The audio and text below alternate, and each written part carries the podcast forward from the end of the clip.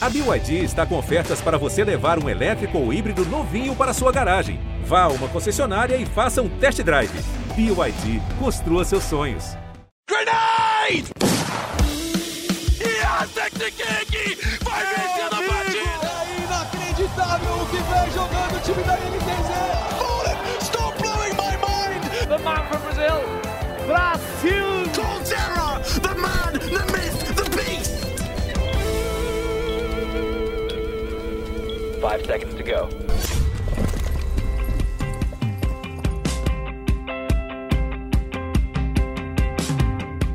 Salve, salve! Tá começando a edição de número 69 do nosso querido e amado Early Game, o podcast de esportes do GE. Eu sou o Roque Marques, repórter e produtor da casa. Tô aqui com meus grandes companheiros Breno Deolindo e Gabriel Oliveira. E hoje a gente vai falar sobre o grande assunto aí da semana. A gente teve final da LBFF e teve a Vivo Keyd como grande campeã da 5ª edição da principal liga de Free Fire do Brasil. E quem melhor que Matheus Modéstia para contar pra gente um pouquinho de como foi essa decisão, uma decisão histórica para Keyd, que também quebrou o recorde de abates em uma partida. Modéstia, muito obrigado por ter topado o nosso convite e vamos falar muito desse título da Keyd aí, como que você tá? Fala, rapaziada, tranquilo? Eu que agradeço estar aqui, vamos estar falando aí sobre tudo um pouco. É isso, tamo junto. E como eu já disse, ao meu lado estão Breno Deolindo e Gabriel Oliveira, nossos companheiros aqui de GE. Breno, Gabriel, como foi essa semana de vocês? Assistiram a final da LBFF? Conta uma novidade aí pra gente. Bom, primeiramente, a edição muito nice desse podcast, né? Aí se você pegou a piada, me chama nas redes sociais depois. Mas eu não assisti a final da LBFF porque eu tava vendo o CBLOL, era a minha cobertura desse fim de semana.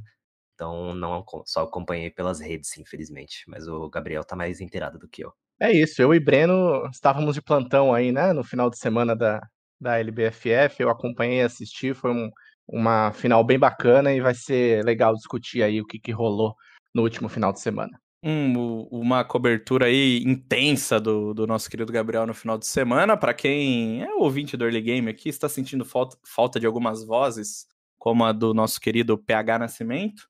PH está cobrindo as Olimpíadas, né? Não está lá em Tóquio, infelizmente, está aqui em São Paulo, passando frio, mas está cobrindo as Olimpíadas, então estamos com a equipe reduzida. Então os nossos plantões de final de semana estão intensos e Gabriel e Breno têm que se virar só em 2 pessoas para um final de semana. Então vou deixar meus parabéns aqui para essa duplinha. Mas vamos falar com Modéstia, porque o assunto aqui é campeonato LBFF. Modéstia, eu queria voltar antes de mais nada, né? Acho que a gente vai falar bastante do título, mas eu queria voltar no comecinho do split, cara. Aqui pro começo desse split vocês tiveram reforços, né? O General e o Nando foram contratados aí pra Keyd para disputar essa quinta edição da LBFF. O time, ele tinha conseguido a final na última LBFF, mas não teve uma campanha tão boa, né? Acabou ficando em último na grande final. Esses 2 reforços, o quão importante eles foram para a campanha ter melhorado tanto, né? A Keyd conseguiu ser uma supremacia, foi líder na fase de grupos e líder na final, quanto que o General e o Nando ajudaram aí o time. Então, acho que mais que essencial esses 2 jogadores do nosso time. Na LBFF 4 a gente teve muita dificuldade com suporte, e o terceiro jogador foi o General, que agregou muito no time, e suporte, que foi o Nando. E também a entrada do Stark, que com certeza agregou 100% no nosso time. O Stark veio fazendo um trabalho desde o começo do split impecável aqui com a gente. Acho que o que mais faltava no nosso time também era estratégia, era saber o que a gente ia fazer dentro do jogo. E a importância do General e do Nando, não tenho muito o que falar sobre. Os moleques chegaram solto, amassando tudo, e a gente teve as primeiras semanas meio que complicadas, foi entrosando. Por mais que a gente estava no topo da tabela, a gente sabia que a gente podia melhorar. E foi chegando na reta final do campeonato, a gente teve uma crescente que foi essencial pra gente na final. Acho que se você começa o campeonato bem e decai, você chega na final com pouca confiança, sabe? E a gente teve uma crescente no final do campeonato que deixou a gente mais solto, jogando mais tranquilo. E o Nando, sem dúvidas, para mim, o melhor suporte desse LBFF. General também, sem dúvidas, para mim, o melhor terceiro jogador. Não é à toa que a gente foi campeão. E eu e o Deddy também, acho que ficou um pouco mais fácil deles se adaptarem a gente, porque O Nando já jogava comigo, no começo mesmo do competitivo. O General era um jogador que eu e o Deddy sempre quis trazer pro time e acabou dando certo. Então, indiscutível falar desses dois moleques que quebraram tudo. Ô Modéstia, um negócio que você até mencionou, a entrada do Stark, ela tem um quê de curiosidade aí, porque a B4 na Copa Free Fire, né, aquele campeonato que rolou no ano passado, ela teve uma fase de pontos muito forte, mas acabou caindo na final justamente para BD do Stark, né? Então, dá para imaginar bastante o impacto que ele teve no time, né? Você consegue aprofundar um pouco mais nisso? Então, na época da Copa FF, que foi o campeonato que a BD ganhou, que o coach era o Stark, a gente teve um campeonato brilhante durante a classificatória. Acho que foi uma das melhores estatísticas que já teve em campeonato oficial da Garena, porque a gente era aquele time que já estava, como eu posso dizer, se fosse classificatória, já estava campeão assim na quarta semana, já podia comemorar o título, porque a gente estava 200 pontos na frente do segundo colocado. E nosso time na época da Copa FF era um time muito agressivo, era um time que sabia jogar, só que dentro do cenário competitivo, quando você se tem uma classificatória, uma final, e você vai muito bem, assim como a gente foi agora esse split, seu time sempre será o mais estudado. Acho que o que leva mais em consideração aos coaches de outras equipes é que se você tá ali em cima, você tá fazendo alguma coisa diferente, entende? E quando chegava na final, a gente tentava fazer a mesma coisa. E acabava que todos os times sabiam o que a gente ia fazer, por ser o time mais estudado. E acabava que ficava muito previsível. Então isso que atrapalhava muito. E o Stark, ele é um coach que ele pensa muito na frente dos inimigos, sabe? Ele sabe muito bem o que explicar pra gente, o que podem fazer contra nós. E a gente fez uma classificatória muito boa nesse split, porém, durante a nossa classificatória, a gente já estava pensando coisas para a final. Então, acho que isso foi o que mais agregou. O Stark, ele fez novas rotações, fizemos novas posições seguras, onde se posicionar. Aqui não dá, porque a gente já fez muito. Então, acho que isso foi o que mais contou. E o Stark na BD, na época da Copa FF, quando foi campeão, jogando contra a gente, ele mesmo me disse, ele estudou, pegou a profundo mesmo o nosso time da B4 e estudou e acabou que ele implantou um jogo na BD que deu certo, semelhante ao nosso, sabe? Então, acho que é isso. E Modéstia, queria que você falasse um pouco sobre o que propiciou esse crescimento de vocês aí na fase classificatória, né? Você contou que foram se encontrando aos poucos e terminaram muito em alta, foi assim mesmo, vocês até levaram 12 pontos, né, de bônus para a final por terem liderado a fase classificatória, né, no formato da LBFF, para quem não sabe, os 10 primeiros colocados dos 12 finalistas recebem pontos extras de acordo com as posições deles na fase de classificatória, e aí já começam com uns pontinhos a mais para as finais. Então queria que você falasse do que efetivamente... Como que vocês se encontraram para poder terminar a fase classificatória também? E aí já emendasse falar sobre a importância desses 12 pontos que vocês carregaram para as finais. Vocês ganharam o título com uma diferença maior do que 12 pontos para o segundo colocado.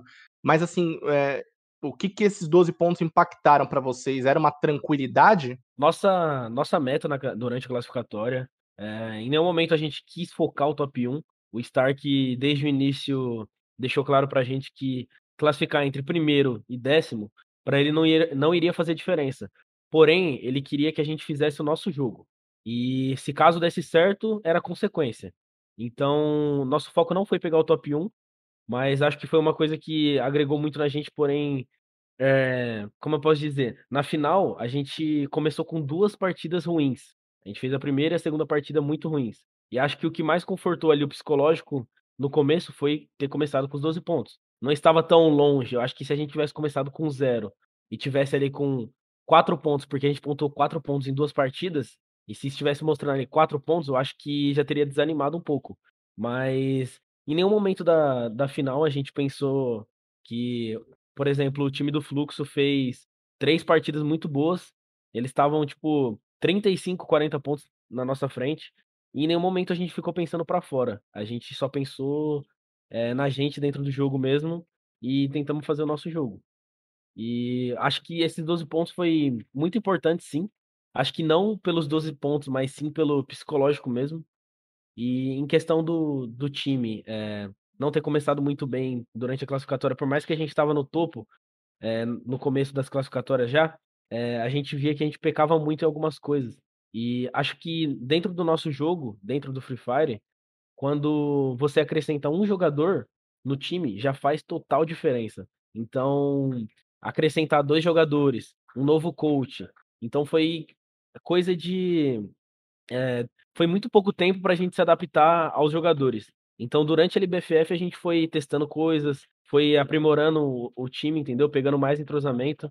E acho que isso que contou muito durante as finais da classificatória. Que a gente conseguiu encaixar o time do jeito que o Stark queria e do jeito que a gente mesmo queria. Depois desses 2 primeiros jogos bem ruins que você mencionou na final, a Keyd deu uma embalada absurda, né? Vocês pegaram segundo lugar, quarto lugar, depois 2 buias consecutivos e depois mais um segundo lugar, que eu imagino que já deu uma tranquilidade bem grande para vocês.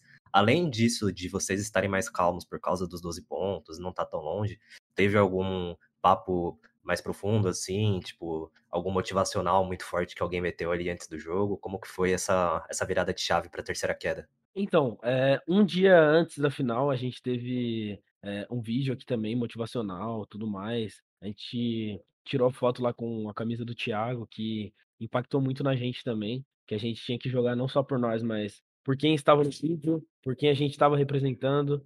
Então, teve sim um motivacional muito grande. A gente jogou com amor, jogou com vontade. Nenhum momento deixou se desanimar, mas um destaque muito grande também é para nossa psicóloga. Ela faz parte de tudo isso, que em nenhum momento do campeonato a gente pensou, estamos mal hoje, entendeu? Nenhum momento a gente pensou dessa forma, sempre pensou à frente, pensou na próxima queda. Ela foi que fez esse trabalho exemplar aqui pra gente, e acho que isso foi questão de crescimento, sabe?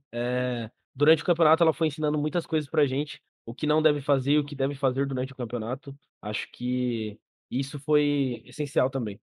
Modéstia, você falou sobre o trabalho da psicóloga da Vivo Keyd, né, que é a Irene, uma profissional bastante conhecida nos esportes. Na final ela tava ali do lado de vocês, né, deu pra ver na hora da comemoração, ela abraçando vocês, comemorando. Você falou um pouquinho agora sobre esse trabalho dela. A gente já não é mais novidade, né? Nos últimos 2 anos aí, o trabalho psicológico ele tem sido destacado nos esportes, tem sido apontado como um diferencial muito grande nas equipes campeãs. Você vem de times grandes, né? Que com certeza também já faziam esse acompanhamento, a B4, o Flamengo, mas... depois de dividir um split que acabou frustrante para vocês, né, ficando em último na final, o quanto esse trabalho psicológico ajuda em não deixar desanimar, em não deixar o trabalho, vocês ficarem questionando a própria qualidade, o próprio trabalho? Como a Irene ajudou? Acho que quando você termina uma classificatória em 11º, 10º ali, você já não tem mais aquilo na sua cabeça de o que eu tenho para perder, sabe? Acho que quando você termina uma classificatória top 3, você pensa muito, caramba, se o campeonato fosse desse jeito aqui, a gente teria muita chance. Mas quando você chega numa classificatória, quando você chega, no caso, para uma final, você vindo de 10º lugar, 11º lugar, você não... Como eu posso dizer? Se você perde, você não tem tanto aquele questionamento, porque você sabe que vocês não fizeram um bom campeonato. Mas quando você termina assim no topo, você quer ter aquele rendimento na final. Você não quer que... você fica em 1º e depois fica em 5º, 4º, entendeu? Então, acho que no último split da LBFF4, eu levei muito em consideração que a gente não tinha tido um campeonato bom, que a gente não tinha encaixado o time como queria, que a gente não tinha uma parte técnica muito boa. Então, não foi tão frustrante para mim ficar em último, sabe? Acho que quando mais me frustrou mesmo foi na LBFF3, que foi quando eu jogava pelo Flamengo. A gente fez um split muito bom, top 3 ali, e no final a gente ficou em 5º, se eu não me engano. Acho que foi quando mais me frustrou mesmo, porque eu sabia que o time tinha muito potencial para ter ganho aquilo ali, eu sabia que o time tinha muito entrosamento, sabe? E contando a parte da Irene, no split passado ela trabalhou com a gente também, porém o trabalho da psicóloga, ele só é aplicado quando o time quer, entende? Acho que para ela trabalhar todo mundo tem que querer. E aqui, nesse split, todo mundo aceitou, todo mundo quis fazer, entendeu? Todo mundo se interessou realmente. Não foi como o split passado. Acho que isso que foi o que aconteceu. O Modéstia chamou atenção para uma coisa muito importante, Roque, que ele fala nessa questão do psicólogo, e é isso mesmo, né? As equipes até disponibilizam os psicólogos para os seus jogadores, mas nem sempre eles levam muito a sério, né? Isso é uma coisa que a gente vê em algumas equipes, algumas modalidades, né? Vem isso como uma coisa secundária e não como fundamental para a preparação, né? Não basta você estar afiado aí para jogar uma decisão dentro do jogo só, né? Você também precisa estar preparado psicologicamente. E para essa final mais ainda, né, Modéstia, que teve uma carga emocional muito grande devido a vários fatores. Vocês já chegaram como um dos favoritos por terem liderado a fase de classificação, então já havia esse primeiro ponto de pressão. Você, como você comentou, fizeram a homenagem, né, ao Thiago, que era um atleta de Free Fire da Vivo Keyd, que morreu em um acidente de carro em abril de 2020, e vocês colocaram também mais essa carga emocional, e ainda tinha, né, a promessa do Dead God, né, que o avô dele faleceu perto da decisão da LBFF 4, e ele prometeu que no split seguinte conquistaria o título, né? E esse título veio agora realmente. Como que foi lidar com toda essa carga emocional e de pressão que vocês tinham para a final? Então, esse nosso time, como eu sempre digo, a gente aqui é mais do que um time, a gente é uma família, todo mundo se apoia, todo mundo quer saber o que está acontecendo com o outro, a gente não deixa ninguém ficar, como eu posso dizer, se sentindo sozinho. Se tá com algum problema, a gente tenta resolver. É todo mundo por todo mundo. Então, todo mundo sabia dos afazeres de cada um aqui, todo mundo sabia dos problemas de cada um, e a gente quis lidar todo mundo junto. A gente juntou e falou, mano, a gente vai fazer isso aqui por essas pessoas, a gente vai fazer isso aqui por nós mesmos, a gente vai conquistar isso e a gente vai ser campeão. E acho que esse título era uma coisa que estava tão certa pra gente que eu não tenho palavra pra descrever isso. Eu acordei e falei, hoje eu vou ser campeão. E todo mundo no meu time falou, hoje a gente vai ser campeão. E a gente foi, quando a gente foi campeão, eu falei, é isso aqui mesmo? É isso que tá acontecendo? A gente foi campeão dessa forma, como eu posso dizer, fácil, mas não é aquele fácil que o campeonato foi fácil, mas caramba, é só isso aqui? A gente fez mesmo isso, sabe? A ficha não caía. A gente pensava, nossa, caramba, a gente falou que ia ser campeão e isso aqui está sendo concretizado. Então, eu não tenho nem como falar sobre o título, porque é algo que até agora eu ainda estou pensando, sabe? Muitos atletas, tanto convencionais quanto de esportes, eles, quando eles estão nesses momentos mais decisivos, eles falam que eles entram numa espécie de zona, assim, onde todo o movimento que você faz no jogo é natural, você não precisa pensar para agir, e isso naturalmente traz resultados incríveis e acho que acompanha bastante o trabalho psicológico, né? Vocês meio que, pelo que você falou, deu para entender que vocês meio que estavam nessa zona, né, Modéstia? Então, acho que sim, acho que todo o time inteiro, não só o time, mas as pessoas que estavam ao redor, tava todo mundo na mesma batida, todo mundo na mesma sintonia. Então, como minha psicóloga sempre fala, teve uma sinergia ali. E acho que isso foi que, sinceramente, foi inexplicável o que a gente estava sentindo aqui. E, Modéstia, você falou sobre estar nessa confiança muito grande, né? E a gente sabe o quanto você estar confiante é importante, né? Em qualquer disputa de esportes, quando o cara sente que é o dia dele, é difícil de prever algumas jogadas. Mas aí você tem esse... Você tá se sentindo bem para jogar, vamos lá. E na primeira queda, como você falou, a Keyd não foi tão bem. E viu o Corinthians, né? Que foi um dos principais times também da primeira fase, né? Foi vice-líder, foi líder por muitas semanas. Já começar com buia. Eu sei que o foco é muito no seu jogo, o foco é muito em cima do que você e seus companheiros estão fazendo. Mas esse começo do Corinthians com o Bui, e até com o Fluxo em terceiro já na primeira partida, depois conseguindo vencer a segunda, deu uma balançada em vocês, falando, pô, os times que brigaram com a gente na fase de grupos começaram melhor, deu esse não vou dizer medo, mas essa sensação de que, pô, a gente precisa melhorar um pouco, que os nossos rivais estão indo muito bem? Então, a gente colocou na nossa cabeça ali que a final começou na terceira queda. O Stark chegou na gente e falou, a final está começando agora pra gente, ainda tem 7 quedas, vamos começar a jogar, vamos acordar, porque a gente não veio aqui pra isso. Só que em nenhum momento a gente estava assistindo a transmissão pra ver quem estava dando buia, quem não estava, quem estava indo bem.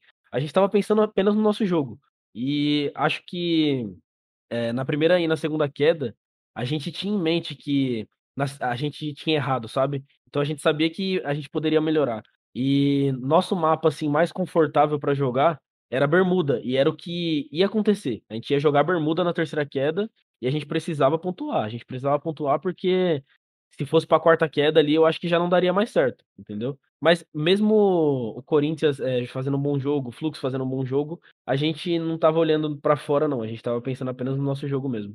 O título da LBFF 5 aí foi o primeiro, né, da Vivo Keyd no Free Fire. A Keyd já tinha ficado em segundo lugar em outras 2 edições, na LBFF 1 e na 3.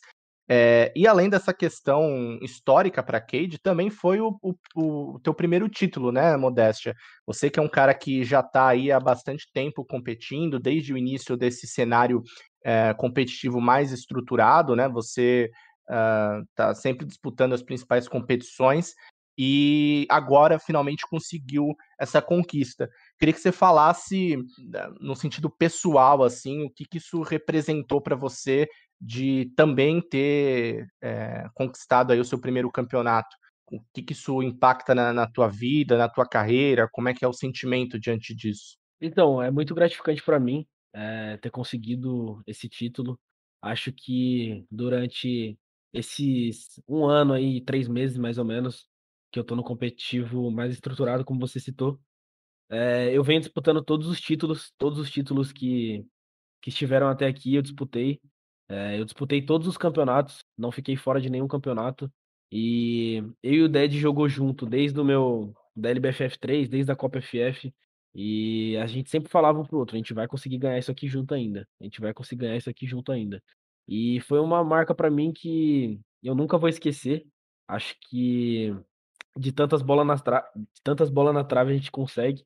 E eu sempre falei pra mim mesmo, eu não quero ser o primeiro, eu não quero ser o último. Eu só quero que chegue minha vez. E a hora chegou, eu não tinha palavras para citar como eu tava naquele momento.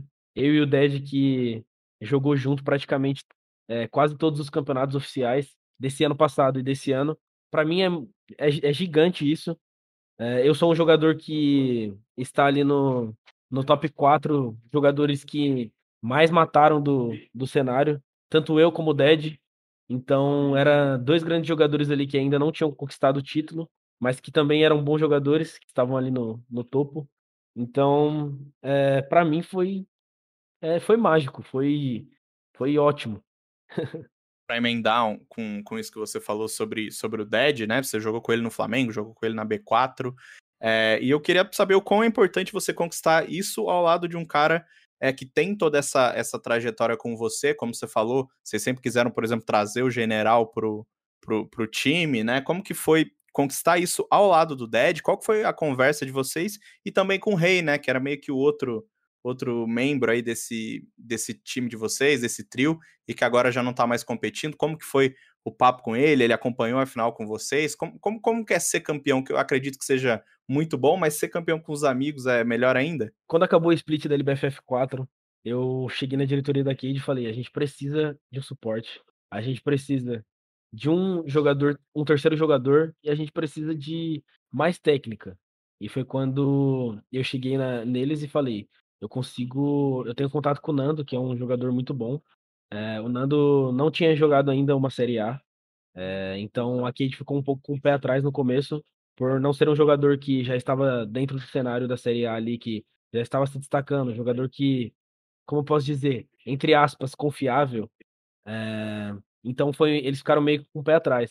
Porém, ele foi um moleque que foi se destacando nos treinos. Acho que para qualquer jogador novo que joga ao lado do Deddy e ao meu lado, acho que fica mais fácil, porque a gente tem um conhecimento muito grande, a gente tem experiência no cenário, então a gente sempre vai passar conforto para os jogadores que estão chegando agora. Para mim, foi surreal jogar ao lado do Deddy mais uma vez.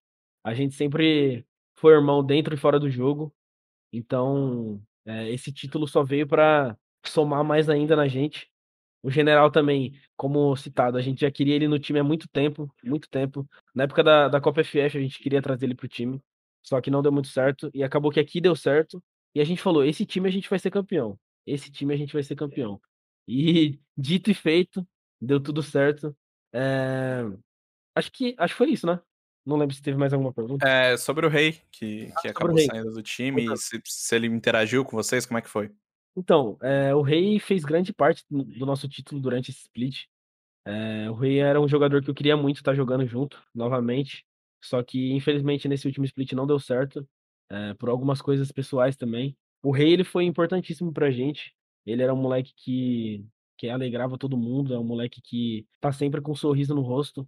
Eu não tenho palavras pra falar dele, porque, pra mim, o Rei é mais do que um amigo, é mais que um irmão, é mais que qualquer coisa. O Rei tá sempre comigo. Acho que quem me acompanha sabe que ele é um moleque que, se eu tô em um lugar, ele tá junto. Se eu tô na minha casa, ele tá na minha casa. Se eu tô com a minha família, ele tá com a minha família. Então, o Rei aqui na GH, ele ficava com a gente, acompanhava os treinos, ficava aqui na nossa sala, dava risada. Quando era pra corrigir alguma coisa, ele falava zoando também, ele brincava. Ele tava aqui com a gente o tempo inteiro. Então, o Rei também foi uma das pessoas importantes que tava aqui com a gente nos bons momentos, nos momentos ruins também. E é isso. Modéstia, você falou da família. Eu queria saber como é que é o apoio da tua família pra sua competição, como é que é, eles acompanham, eles torcem, tiveram aquele tradicional receio, né, no início de todo jogador aí. Como é que é isso? Minha família nunca, como posso dizer, no começo assim de tudo, eles nunca foram aquelas pessoas que falaram, não, isso aqui não dá futuro, não, isso aqui não vai dar certo. Minha família sempre se importou muito comigo, por mais que eu passava muito tempo em games. Eu fui um moleque que nunca jogou algum game de mobile, sabe?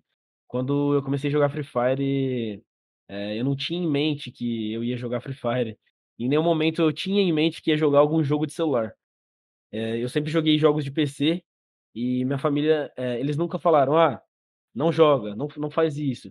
Eles sempre foram aquelas pessoas que falavam, você pode jogar, você pode fazer o que você quer, mas você tem que cuidar da sua saúde, não pode ficar o tempo todo jogando isso aqui vai fazer mal no futuro, você tem que pensar também, entendeu? Mas nunca foi aquela coisa de não joga. E falando de hoje, minha família inteira assiste. Agora que eu fui campeão da LBFF 5, minha mãe tatuou no braço dela, Modéstia, LBFF 5. Eu fiquei sem palavras quando ela me ligou e me mostrou. Minha família me apoia muito mesmo. Se eles veem que eu tô me sentindo triste ou mal com alguma coisa, eles me ligam, eles falam comigo.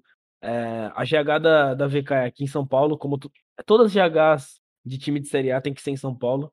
E eu também sou de São Paulo, então eu sempre tô indo pra minha casa ver minha família, que é importante demais pra mim. E essa tatuagem aí, hein, Modéstia, da sua mãe? Conta pra gente aí. Você sabia ou foi uma surpresa? Foi uma surpresa. Ela falou assim pra mim, eu vou te ligar, chamada de vídeo, eu quero mostrar uma coisa pra você e tudo mais. Eu falei, tá bom, vou te ligar. Eu liguei pra ela e ela me mostrou a tatuagem. Eu falei, caramba, eu não acredito. Eu fiquei sem palavras. Eu falei, meu Deus, como assim? Eu não sabia não, foi uma surpresa mesmo. Eu fiquei muito feliz, porque esse título significa muito pra mim, e ver que minha mãe também se importa com tudo isso me faz muito bem. Quando a gente fala de Free Fire, principalmente competitivo, mas até um pouco em questão de influenciador e tal, ainda mais quando a gente puxa pra esse lado de família, quase sempre vem junto a história de o joguinho que mudou a minha vida e tudo mais. Tem muito caso de ascensão social no Free Fire, gente que veio da periferia hoje em dia consegue dar uma condição melhor para a família. Esse é mais ou menos o seu caso, Modéstia? Antes de eu entrar para SKS, que foi meu primeiro time competitivo assim estruturado, que tinha contrato, tinha salário, e tudo mais, antes de eu entrar, eu estava trabalhando com meu padrasto num campo de várzea de futebol em Osasco, que é onde eu moro. E eu trabalhava com ele das 9 da manhã às 9 da noite, todos os dias, vendendo milho no carrinho. E numa quarta-feira, eu recebi uma proposta da SKS, que era um time que já estava rebaixado na Série A. Só que, para mim, era uma oportunidade que eu tinha de voltar a jogar o jogo. Porque muitas pessoas acreditavam em mim dentro do Free Fire. Eu tinha muito talento para jogar e eu acabei que, quando eu comecei a trabalhar com meu padrasto, eu não tinha tempo para nada. Eu chegava às 9 da noite em casa e eu queria dormir. Porque eu passava o dia inteiro em pé, então eu não queria mais jogar. Eu não tinha mais tempo para isso. E quando chegou para mim a proposta numa quarta-feira, que foi um amigo meu, JV, que chegou junto comigo na SKS, ele chegou em mim e disse: Modéstia, eu tenho uma proposta da SKS. Se eu conseguir te colocar lá, você vai comigo? Eu confio muito em você e quero ter você no time. E eu falei, mano, com certeza eu vou. Por mais que eu esteja parado um pouco com o jogo, eu me animo sim de ir, eu vou dar meu melhor, independente de qualquer coisa. E eu sabia que aquilo ali no fundo era uma oportunidade enorme pra mim. Eu sabia que eu tinha potencial pra estar ali, e eu sabia que se eu chegasse ali e fizesse apenas o meu jogo, se eu mostrasse pra todo mundo o que eu sabia, poderia dar certo. E por mais que eu estava parado, eu tive um bom desempenho no time. Quando eu cheguei, o time que nunca tinha dado buia, deu buia. Eu tive bastante kill em poucas quedas, assim, vamos se dizer. Eu realizei um sonho, que era estar ali no meio de todo mundo. Antes, eu não tinha tido uma oportunidade dessa. Então, quando ela chegou, eu agarrei com todas as forças. Foi numa quarta-feira que surgiu a proposta para mim. Na sexta-feira, eu já estava jogando a Série A.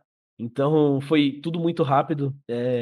Ninguém da minha família não entendeu nada, porque eu cheguei na minha mãe numa quarta-feira e falei, mãe, quinta-feira eu não vou trabalhar e sexta-feira eu vou tá jogando na TV. E, tipo, ela não acreditou que eu não ia trabalhar, ela não acreditou que isso tudo ia estar acontecendo em tão pouco tempo do nada, sabe? E na quarta-feira eu fui pra GH, eu conheci todos os moleques, eu conheci o JV que me indicou, eu assinei contrato com o time e fui jogar na sexta-feira. Então, foi tudo muito rápido. Acho que foi, tipo, aqueles 2 dias mais cansativos que teve. Tipo, a gente treinou o tempo todo porque eu tinha que me adaptar a um novo celular, eu tinha que me adaptar ao time, porque na sexta eu já estaria jogando um presencial, que com certeza é um peso enorme estar ali. Então eu realizei um sonho, consegui me destacar, apareci pro cenário, conheceram o meu nome, Modéstia, e tive propostas de outros times no final. Então foi uma realização e parte do meu sonho, assim, foi tudo ali, entendeu? Por sinal, de onde que veio o nome Modéstia? Então, antes de eu começar a trabalhar com meu padrasto, eu já tinha terminado o ensino médio, já tinha terminado os estudos. Eu tava fazendo Senai, não sei se posso citar, mas acho que sim. Eu tava fazendo Senai. Pode, sim, tá tranquilo. Pode, dá nada. Eu tava fazendo Senai, e eu fazia Senai de manhã, e todos os dias eu escutava a banda do Orochi, todos os dias, sem exceção. Eu pegava o trem, eu pegava o ônibus e era o tempo todo escutando Orochi, que era a banda que tinha Modéstia à parte. E eu tinha um nick dentro do Free Fire, que era um nick que eu usava nos jogos de PC. Só que, como vocês devem saber, tem nick que não combina com tal jogo, sabe? Acho que cada jogo ali tem aqueles nicks assim mais específicos, sabe? E Free Fire conta pra gente o nick antigo, pô, tá escondendo. É que meu nick, acho que não tem muito como entender, mas tipo, foi um nick totalmente aleatório. Era Wits King. King, tipo, dá pra entender, mas o Wits era totalmente aleatório. Eu botei umas letras, deu certo. E eu fiquei... uma onomatopeia, né? Você falou Wits. Foi. Aí eu fiquei muito conhecido nesse jogo de computador. Eu jogo até hoje pra me divertir. Era um jogo que, quando eu jogava, era muito grande, mas depois, aos poucos, foi decaindo e... Falando de hoje, 500 jogadores online, é muito pouco. Só que é um jogo que eu me divirto ainda. E eu falei, mano... Qual jogo que é? Desculpa, interromper. Era Universe Gamers Guns, mais conhecido como T-Duel. Pô, T-Duel, classiqueira. Sim, que era um jogo da Level Up e depois foram criando os mais genéricos, sabe? Esse jogo não é, tipo, muito difícil de jogar? É muito difícil. Eu comecei a jogar esse jogo, eu tinha, 6 anos de idade, eu acho. Nossa! Eu comecei a jogar em 2007. O Dedu era o jogo que estourou depois do Gambaldi, né? Tipo, você jogava Gambaldi CS 1.6, depois veio o Dedu. eu comecei a jogar T-Duel em 2007. Então, eu jogo até hoje. E foi um jogo que eu era apaixonado pelo jogo. E quando eu comecei a jogar jogo de celular, eu falei, não, isso aqui não é pra mim, não. Eu era acostumado a jogar com uma tela e foi jogar com um celular, entendeu? Mas acabou que deu certo. E é doido você falando isso do The Duel, dessa experiência que você tinha. Você falou um negócio bem legal que era de todo mundo acreditava no seu potencial no Free Fire desde o começo, né? A gente sabe que, pô, eu lembro que assim que o Free Fire estourou, a gente tinha uma... Eu sempre falo isso aqui no podcast. A gente tinha uma gama tão grande de jogadores, né, surgindo. E, pô, a cada mês você tinha novos jogadores com nível profissional, que era até difícil dar chance para todo mundo. Era difícil para os times identificarem quem eram esses caras, né? Você ter tido que ir trabalhar e não conseguir pegar logo de cara essa vaga num time profissional. Foi um negócio que te deixou meio frustrado ou que pesou pra você na época, porque você sabia que tinha o potencial, as pessoas acreditavam também nesse teu talento, pelo que você falou, só que era tanta gente jogando que era até difícil de você chegar, de você formar um time, né? Foi um negócio que mexeu com você, você ter que ficar trabalhando ao invés de conseguir se dedicar pro Free Fire logo de cara? Então, foi uma coisa que acabou me desanimando, eu fiquei muito desanimado quanto a isso, porque eu jogava muito campeonato amador, e eu me destacava em todos os campeonatos, só que no Free Fire tem uma coisa que conta muito, é a indicação, entendeu? Porém, eu não conhecia tanta gente, e as pessoas que eu conhecia eram gigantes, então eu preferia não incomodar, entendeu? Na época, eu conhecia e jogava com o Baki em live, foi um cara que eu sempre me inspirei dentro do Free Fire, do cenário, eu tinha muito como espelho ele. Acompanhei o Baki desde quando ele tinha 1.000 inscritos no YouTube. Ele fazia 12 horas de live crescendo. Até o dia que eu conheci ele, ele já tava... ele tava na B4. Uns 2 meses depois ele foi pra Loud. E eu conhecia ele, falava com ele, jogava com ele em live. Só que eu sempre fui muito na minha, sabe? Eu nunca quis chegar numa pessoa e falar, então, será que tem como você me indicar pra tal coisa? Será que tem como? Entendeu? E eu conhecia muitos jogadores assim conhecidos, só que eu não tinha tido a oportunidade ainda de fazer um teste de um time da Série A, fazer um teste de um time que tá jogando muitos campeonatos e tal. Então foi algo que acabou me desanimando muito, só que eu tive uma proposta antes da SKS de jogar a Série B pela equipe Bounce. E foi lá que eu jogava com o Nando. Na época eu jogava com o Nando, eu jogava com o Triplo e eu jogava com o JV, que foi junto comigo pra Série A. Eu jogava com um outro amigo também que já parou de jogar. E eu tinha em mente que poderia dar certo, subir da Série B pra A. E na época não tinha Série B na real. Era um time que ia jogar a Série C, só que na época a Série C subia diretamente pra A. Entendeu? Não tinha ainda a Série B, porque era o começo de tudo. Foi a primeira edição, né? Que foi só a A e a C. Isso, foi a primeira edição da LBFF, que os times da Série C subiam direto para A. Só que o que aconteceu? A gente se inscreveu, a gente tinha todos os requisitos ali para estar jogando a Série C, e como eram muitas inscrições, a gente não foi chamado. Então foi por isso que eu parei de jogar. Eu falei, não vai dar mais para mim, eu vou trabalhar, eu vou fazer minhas coisas, porque se eu ficar esperando, quando vê já é tarde, entendeu? E as inscrições da Série C eram muitas inscrições, só que era aleatório os times convidados, sabe? Tinha time que era inscrito que os jogadores era o quê? Level 40, era cara que nem jogava o jogo direito, entendeu? Então, isso me desanimou muito e foi quando eu fui trabalhar e desanimei do competitivo. Só que os meus amigos continuaram jogando e sabia que se eu voltasse pra jogar, eu encaixaria em algum time, entendeu? E foi isso que aconteceu. Você falando dessa questão de reconhecimento, de conseguir uma boa oportunidade, me traz à cabeça a questão no Free Fire, isso é muito latente, né? De que há os jogadores midiáticos, né? Aqueles que são bastante conhecidos, que têm uma enorme fanbase, ou que estão em uma equipe grande, conhecida e famosa por ser midiática, caso de Fluxo, Loud. Isso no Free Fire influencia na tua carreira competitiva, assim, você tem que ter esse lado de redes sociais, de ter uma base de fãs, isso é importante e influencia na carreira de competição? Então, eu acho que questão de mídia, assim, é uma coisa que vem mais em questão de influencer, sabe?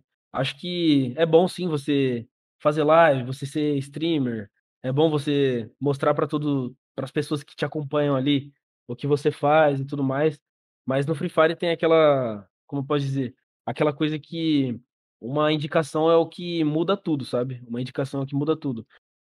Eu, como tenho já meu nome feito no cenário, se eu chego e falo, esse moleque aqui é bom, esse moleque aqui você pode testar, vai ser uma coisa que vai impactar muito em uma org e em um coach, entendeu? Porque se eu estou falando é porque eu estou dando confiança pro cara, sabe? De que realmente o jogador é bom. E tanto como o pessoal do Fluxo, o pessoal da Loud, o pessoal de outros times assim que já tem o nome no cenário, se eles conseguem uma indicação em um outro time assim, conta muito, sabe? Ô, Modéstia, você não é um desses influenciadores aí, mas você tá fazendo seu nome pelos recordes dentro do jogo, né, cara? Que você falou, tá entre os 4 que mais matou na LBFF, e dessa vez você conseguiu colocar o nome, o seu e o nome da Keyd num recorde definitivo, né? Que foi na última semana. Vocês tiveram na última semana da primeira fase, né? Vocês tiveram um recorde de abates únicos no mesmo mapa, foram 23. Desses 23, você fez 8, é isso? Eu fiz, acho que 5, se eu não me engano. 5. E como que foi, cara, assim, eu sei que na hora que você tá jogando, você só tá pensando em ganhar, as kills são importantes, né, mas o buia também e como que foi ver ali o contador subindo, você falando com os caras, todo mundo meio que percebendo que vocês estavam pra fazer, talvez vocês não pensassem, acho, né, que vocês não pensarem em recorde na hora, mas vocês viram, pô, a gente tá aqui indo pra 15, 20 kills, como que foi a cabeça, como que foi a comunicação de vocês durante essa queda histórica aí na LBFF? Então, desde o começo dessa partida, falando de abates e tudo mais, a gente em nenhum momento pensou em abates, como eu posso dizer, quando a gente tá dentro do jogo, acho que todos os times, ninguém fica comunicando, tô com 2 kills, tô com 3 kills, entendeu? Isso acontece mais quando a gente morre, entendeu? Matei tal pessoas, entendeu? E ali dentro do jogo, em nenhum momento a gente percebeu que a gente estava matando tanto. Veio vários times pra cima da gente, veio o time pra cima da gente, a gente matou, e quando foi ver no final, eu falei, mano, a gente quebrou o recorde de abates, que eu já sabia que o recorde era da Fúria, de 21 kills. Eu falei, a gente matou quase 30 aqui. Eu dei uma olhada rápida tipo, dei uma virada assim de celular, só falei, mano, a gente bateu o recorde, é certeza, quando acabou a partida. Aí todo mundo foi olhar, 23 kills, e a gente só foi assistir depois na transmissão, todo mundo falando, vamos bater o recorde. Mas quando a gente tá na adrenalina ali do game, é muito difícil um ou outro jogador falar de abates, um ou outro jogador falar de kill, ou falar, matei tal pessoa, entendeu? É muito difícil isso acontecer, porque a gente tá tão concentrado ali no jogo que a gente nem percebe. Dessas 23 eliminações, 9 foram nas mãos do Nando, 8 do Dead God, 5 do Modéstia. Se minhas contas de jornalista não estiverem erradas, uma do General, né? Que foi o que dá as 23 aí. Realmente foi um marco bem importante. E se nenhuma equipe superar aí nas próximas edições, vocês ficam aí marcados para a história mesmo da LBFF, né? É difícil conseguir 23 kills ou acontece assim? Tem possibilidade de outras equipes baterem esse recorde aí, ou é preciso ter uma combinação muito grande de fatores aí? Então, como eu falei pro meu time, eu sinceramente acho que esse recorde não vou falar impossível, né, porque a gente não pode estar falando assim dessa forma, mas pra mim esse recorde é imbatível, é quase impossível um time conseguir matar 23, porque todo mundo mata, entendeu? E aquela partida foi uma partida que todos os times ruxaram na gente. A gente foi buscar trocação também, mas eu acho quase impossível esse recorde ser batido. 23 kills é fora do normal, é absurdo. Acho que todos os jogadores, se você for perguntar para cada jogador, é quase impossível bater esse recorde. Já que você falou de todos os times rushando para cima de vocês, nessa final a gente teve uma situação no mínimo curiosa, e talvez um pouco chata para quem tá competindo, que foi a quebra de cal da Loud em cima do Fluxo, né? Isso gerou trocentas milhões de tretas na internet, é Nobru xingando, é Serol xingando, e eu queria saber qual que é a sua opinião sobre quebra de cal, que é um negócio bastante controverso da comunidade, né? Então, a minha opinião é que é o seguinte, quando você tá bem em um campeonato, eu acho que é bem notório e é bem previsível que um time vá cair com você, sabe? Mas em questão da Loud e do Fluxo, a Loud, na minha opinião, não era um time que estava brigando por título, sabe? Porém, é de se esperar que um time caia junto, sabe? Era de se esperar ali pro Fluxo que um time cairia junto, era de se esperar com a gente e com o Corinthians, que eram os times do top 3. Tanto é que em todas as nossas partidas, quando a gente estava ali encaixando a sexta partida, o Stark chegou na gente e falou, a gente tem que tomar cuidado, vocês querem cair em outro lugar? E a gente falou, não, se cair time com a gente vai matar, entendeu? E quebra de cal é muito comum, acho que é uma das coisas mais previsíveis em uma final, hein, sabe? Acho que é uma das coisas mais previsíveis. E se o coach que tá ali de fora assistindo chega e passa pro time, ó, eu acho que tal coisa vai acontecer, a gente já fica muito mais atento, entendeu? E o que aconteceu foi que o Corinthians caiu com a gente na última partida, a gente tinha o quê? 99% de certeza que o Corinthians ia cair com a gente, porque ou eles caíam com a gente ou a gente já era campeão, porque eles precisavam zerar a gente na queda para ser campeão, sabe? Matematicamente falando, eles precisavam matar a gente ali no top 12 e dar um bui ainda com muita kill, entendeu? E a gente falou, mano, vamos esperar o avião até o meio do mapa, se ninguém pular para nossa cal, a gente volta, entendeu? E a gente fez isso, só que eles esperaram a gente pular, entendeu? A gente foi até o meio do mapa, pulou na nossa cal e eles vieram atrás. Acabou que mataram o general, só que até ali tava tudo bem. Eu falei, não, vamos jogar nosso jogo, vamos fazer o estilo de jogo mais sobrevivência, não vamos fazer um estilo de jogo agressivo como a gente sempre faz, vamos segurar. Se a gente pontuar aqui 4, 5 pontos, a gente já é campeão. E a gente prosseguiu a partida, e quando tinha 20 vivos, a gente já tava comemorando o campeonato. A gente já sabia que ia ser campeão, por ter pontuado ali 4, 5 pontos, já tinha o quê? 15 jogadores vivos, e foi isso. Mas acabou que a quebra de cal foi boa pra vocês. Foi, deu certo. Então, é um negócio que eu fico pensando, porque, meu, toda final que eu lembro de Free Fire, assim, tem alguma comoção grande por causa de quebra de cal, e a gente se xingando no Twitter até umas horas. Por que apesar de ser tão previsível, de sempre rolar, você acha que ainda rola toda essa polêmica, essas tretas de bastidores mesmo? Então, uma coisa que eu não entendo é que os times quebram cal, os times fazem coisas assim no passado, só que é aquela coisa, quem bate esquece, mas quem apanha não esquece, entendeu? Então tem times aí que apenas fazem o que já fizeram com eles, entendeu?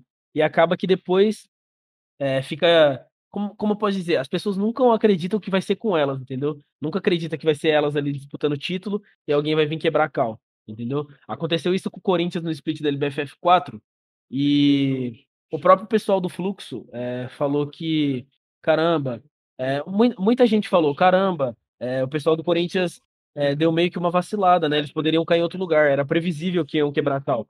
Só que a gente nunca espera que vai ser com a gente, sabe? A gente nunca espera, vão quebrar nossa cal e vão tirar nosso título, entendeu?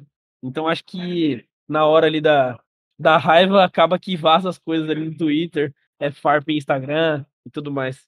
Você falou aí de quebra de cal, né? Quando tem uma intenção de tirar o adversário da briga, porque você também está na disputa pelo título, né?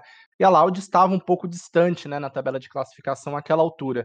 Nesse caso aí é o quê? É só pra trollar mesmo, para tirar o Fluxo da briga do título aí? Então, na minha opinião, acho que eram farpas que já estavam acontecendo durante a classificatória. Eu vi muita farpa no Twitter ali entre Nobru e Cauã durante a classificatória, então o Cauã, que é o capitão da Loud ali, resolveu cair com o Fluxo, então eu não sei dizer. O pessoal aqui gosta de dar uma polemizada, viu, Modéstia? Não liga não. A gente vai tentando tirar aqui de você o que você acha dessa quebra de cal. O nosso podcast ele vai chegando nos momentos finais, mas dá pra ficar aqui falando com você um tempo, hein, cara? Porque você fala bem, viu? É difícil de encontrar isso nos esportes, não importa o jogo. Tamo junto. Sempre tento levar o máximo aí de mim. Tá bem demais. O pessoal da assessoria aí da Keyd, pode ficar tranquilo que o menino tem futuro. É que é moldurar esse early game, velho. Acho que é um dos convidados que mais rendeu aqui. Tipo, pô, eu fiquei emocionado várias partes aqui, falando da história dele vendendo milho no estádio de várzea, dei risada. Pô, eu tô feliz demais com esse programa. É exatamente isso. Pra mim é uma honra estar aqui, tá sendo muito boa a entrevista. Vocês são top demais e é isso. E antes da gente encerrar oficialmente, Modéstia, aqui a gente tem um quadro final que é o last hit, né? Quando você usa esse momentinho final de programa para fazer a sua venda aí, quiser mandar um recado para alguém, quiser pedir pro pessoal te seguir lá no Instagram para ver se você fica igual o Baki aí com alguns milhões de seguidores. Então pode abrir o nosso last hit aí, fazer a sua declaração. Ah, é isso, rapaziada. Muito obrigado quem acompanhou até aqui, quem assistiu até aqui. Me sigam lá nas redes sociais, no Instagram, @ModestiaTV, Twitter, @Modestia22. Fiquem por dentro de tudo lá. E é isso, muito obrigado aí por todo mundo aí que acompanhou até aqui. Uma honra estar aqui, poder falar com todo mundo, contar um pouco também da minha história, contar um pouco também da minha trajetória. E quem estiver vendo isso aqui, se for meu fã, nunca desista, continue aí na sua trajetória, porque tudo pode mudar de um dia para o outro. E é isso. Eu já segui aqui, hein? Fazer minha parte nesses 373 mil seguidores no Instagram tá pop demais, tá quase um Breno Deolindo. Ô, eu disse o cara que tem... Você tem arrasta pra cima, mano. Pelo amor de Deus. É verdade, o Roque tem um arrasta pra cima, é bom registrar. O meu arrasta pra cima veio roubado com verificado, não veio com 10 mil. Mas você tem follows icônicos que te garantem ainda mais follows. Justo. Breno Deolindo, deu seu last hit, vai, para de falar de mim, fala um pouquinho de você. Eu vou falar um pouco de mim, porque essa semana eu mandei bem, viu? Essa semana eu consegui apurar que o Baki fechou com o Fluxo. Ele vai fazer parte de uma lineup de emulador, que vai ser a primeira lineup de emulador da história da organização aí, né? Que é comandada pelo Serol e pelo Nobru. O Baki vai estar junto com o Splash, Scrally, Manomax nessa nova lineup. E eles estão disputando agora a CPN, né? A famosa Copa Nobru, pelo nome de Time Misterioso. Foi é um negócio, já que no Early Game eu tenho espaço para ser o mesmo, foi um negócio bem inesperado, não tenho o costume de dar esses furos gigantes que nem meus dois colegas de profissão aqui, mas foi um pouquinho emocionante, assim, e sempre reforçar, né, não se briga com a notícia, essa informação existe, e ela é de interesse e ela precisa ser publicada, então fica aí, a gente sempre tenta trabalhar do jeito mais sério possível para trazer essas informações em primeira mão ao nosso público. É isso, Breno... que teve a ajuda da Júlia aí, né, da nossa companheira também, né, Júlia Garcia nessa matéria, e mandou bem demais. Baki, um dos nomes mais relevantes aí, citado até pelo próprio Modéstia. E pra gente jornalista, né, que deve ter uma galera do Free Fire ouvindo esse programa pela primeira vez, os furos são mega, assim, mega importantes, né, mega recompensadores, principalmente quando a gente tá falando de um cara do tamanho do Baki, de uma organização do tamanho do Fluxo. Então, sei que muita gente não entende, né? O pessoal fica bravo, tá estragando, hype, não sei o quê. Mas, enfim, é o nosso trabalho, né? Primeiro a gente tem um compromisso com o público e não um compromisso com nenhum time.